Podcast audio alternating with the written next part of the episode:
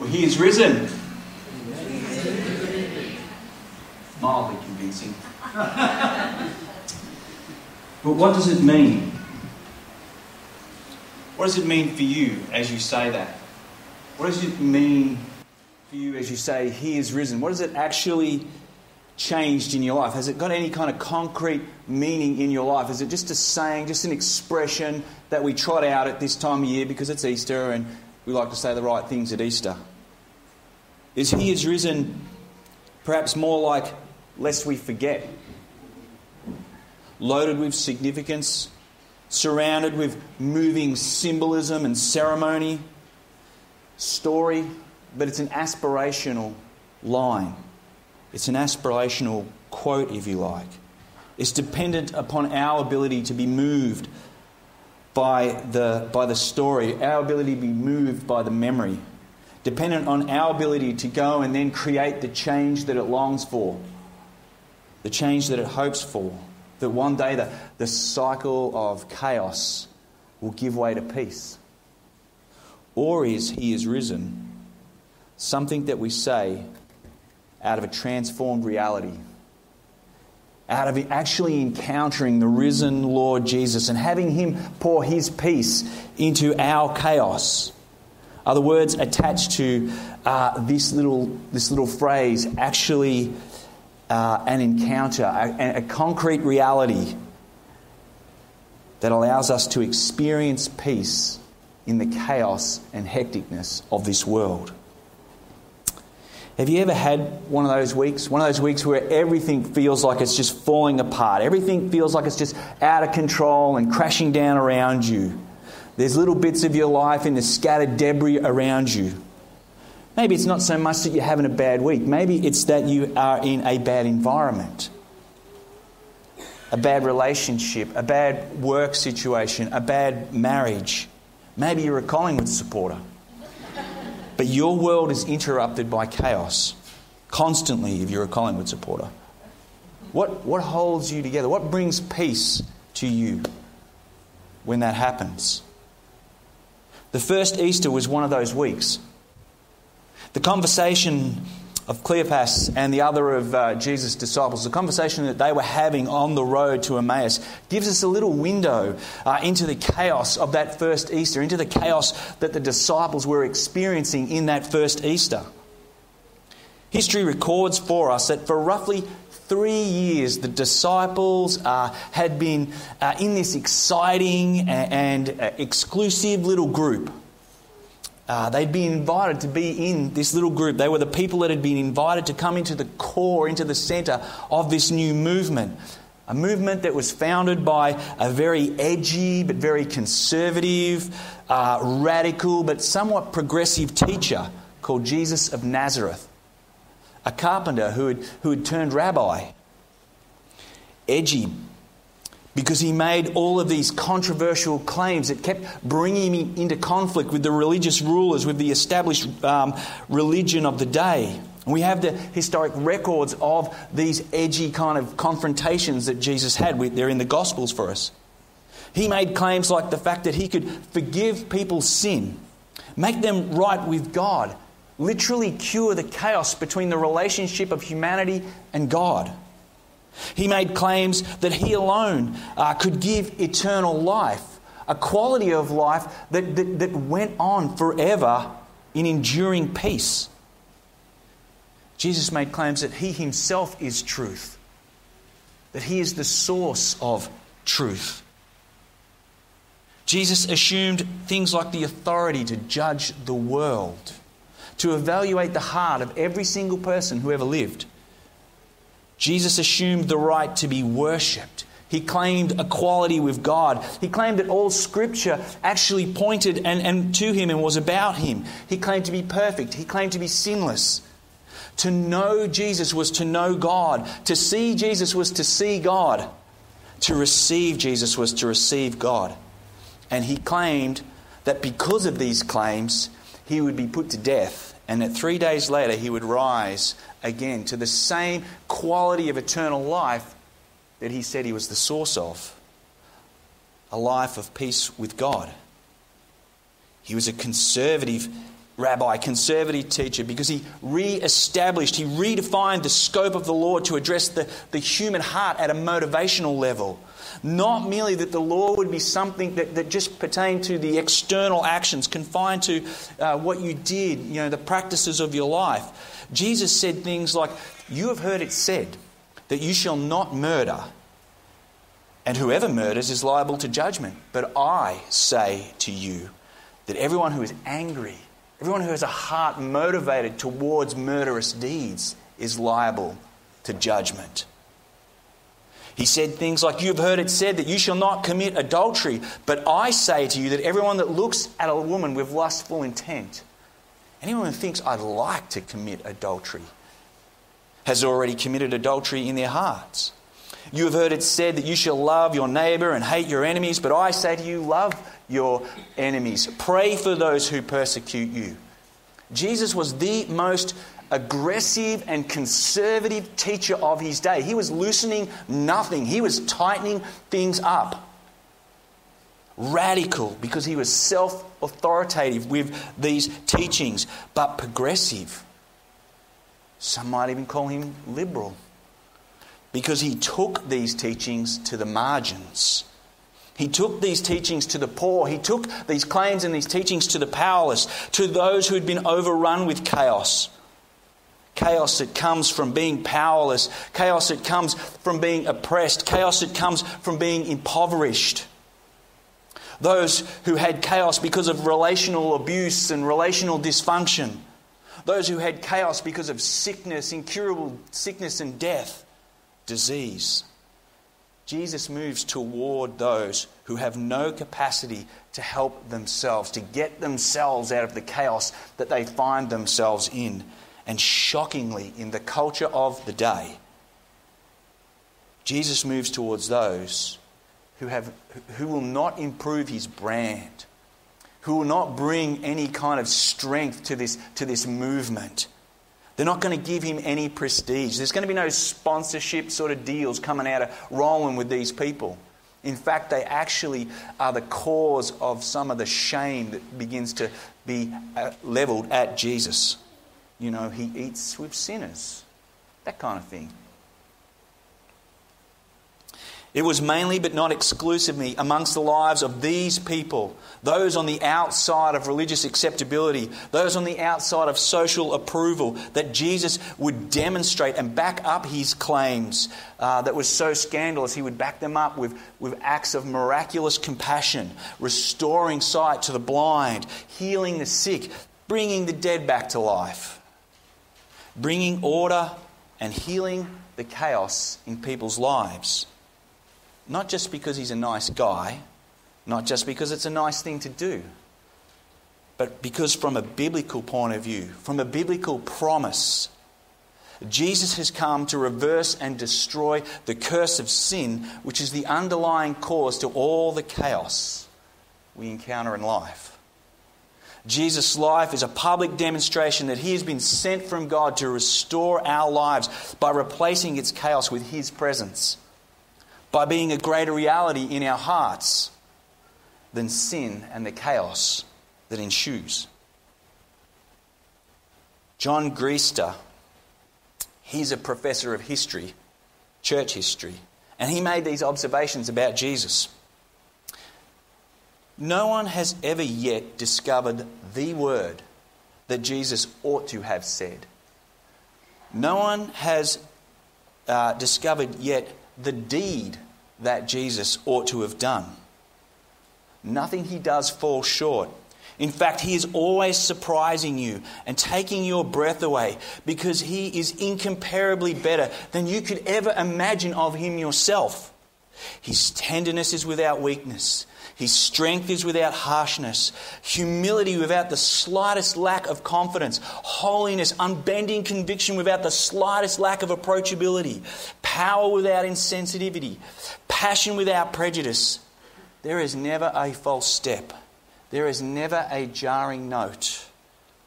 This is life at the highest in this man.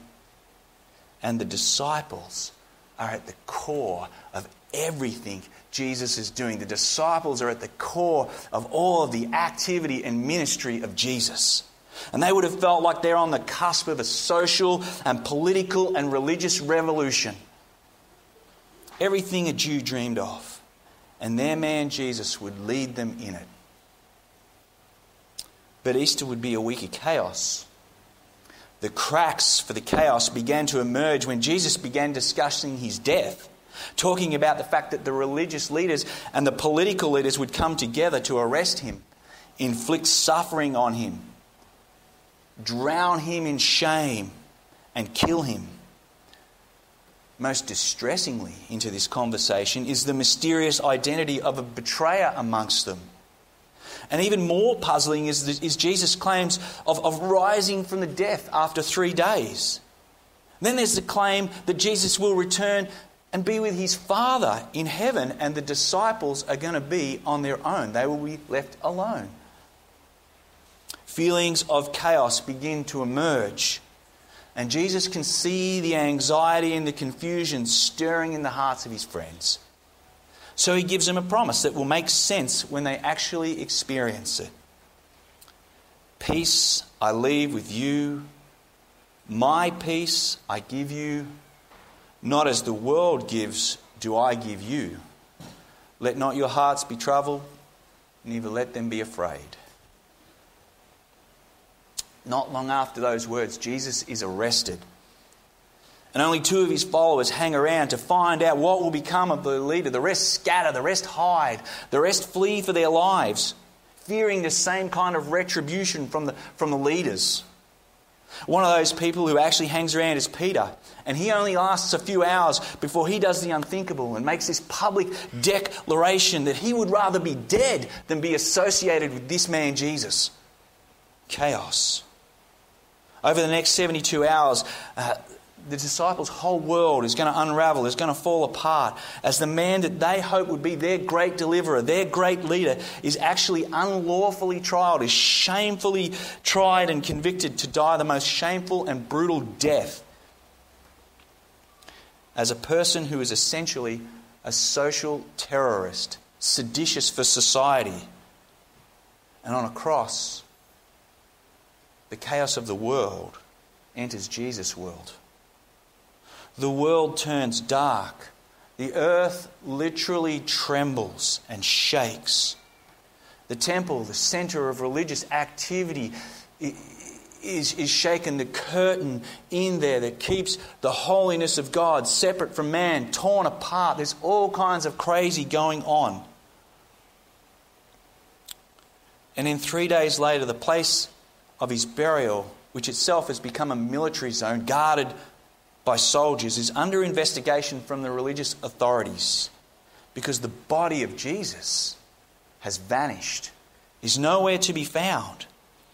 Fake news hits the social media channels that the disciples have stolen the body, perhaps trying to somehow, you know, keep the movement alive. Meanwhile, the disciples are hearing and discovering the news themselves about their missing friend, about their, their leader. And they themselves either leave town head out on the Emmaus Road, or go into lockdown. This is not a group of bold, empowered, world changing evangelists.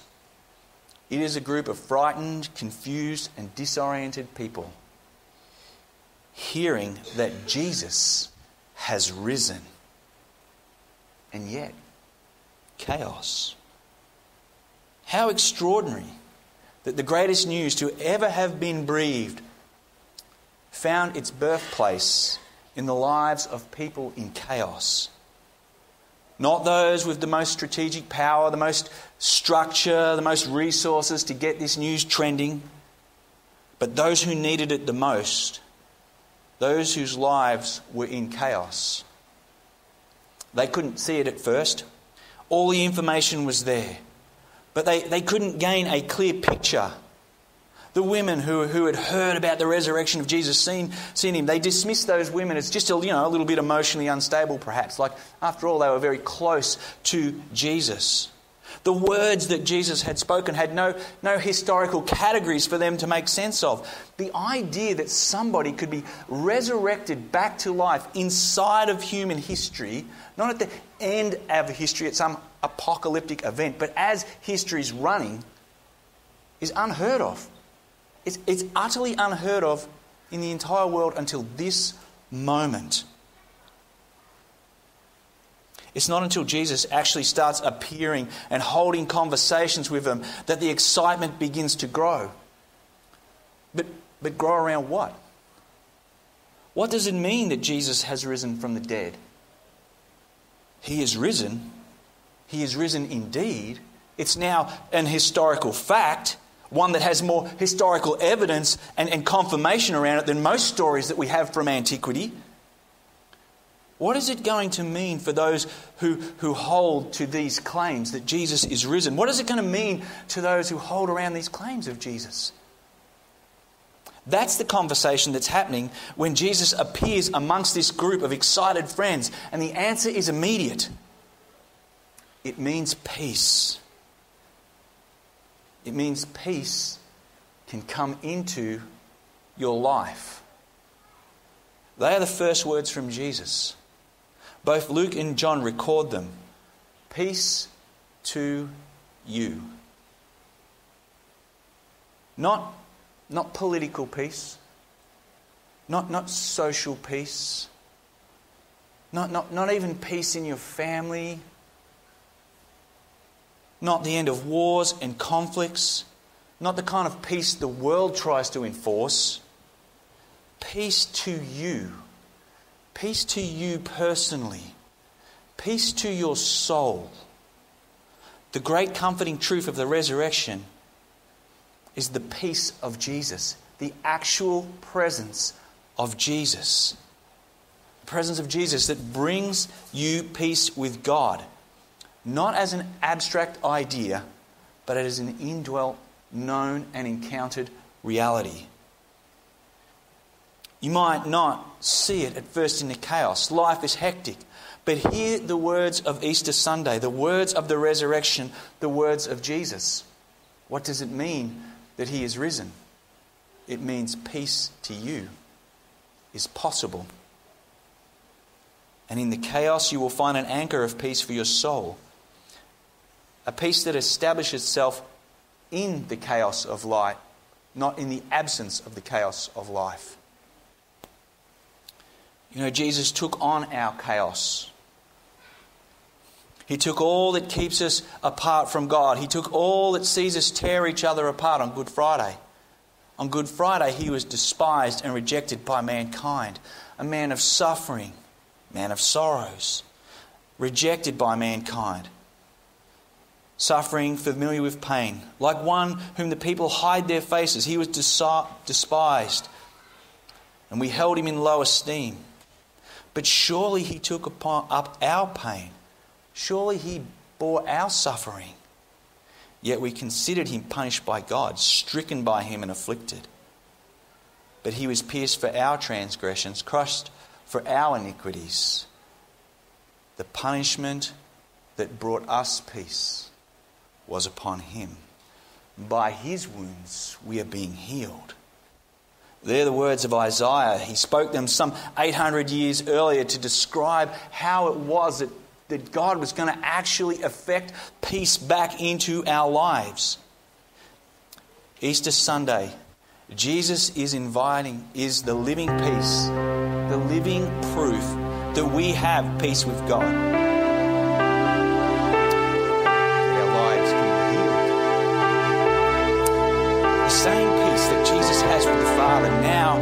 He to those whose lives now surrender their chaos to him.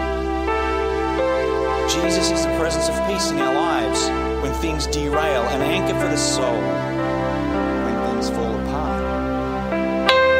Are you held in place by this peace? Have you met the risen Lord Jesus? Or is he just a line? Is he just a phrase? The resurrection takes the chaos of our lives, makes a beautiful picture for us, It makes a picture of peace.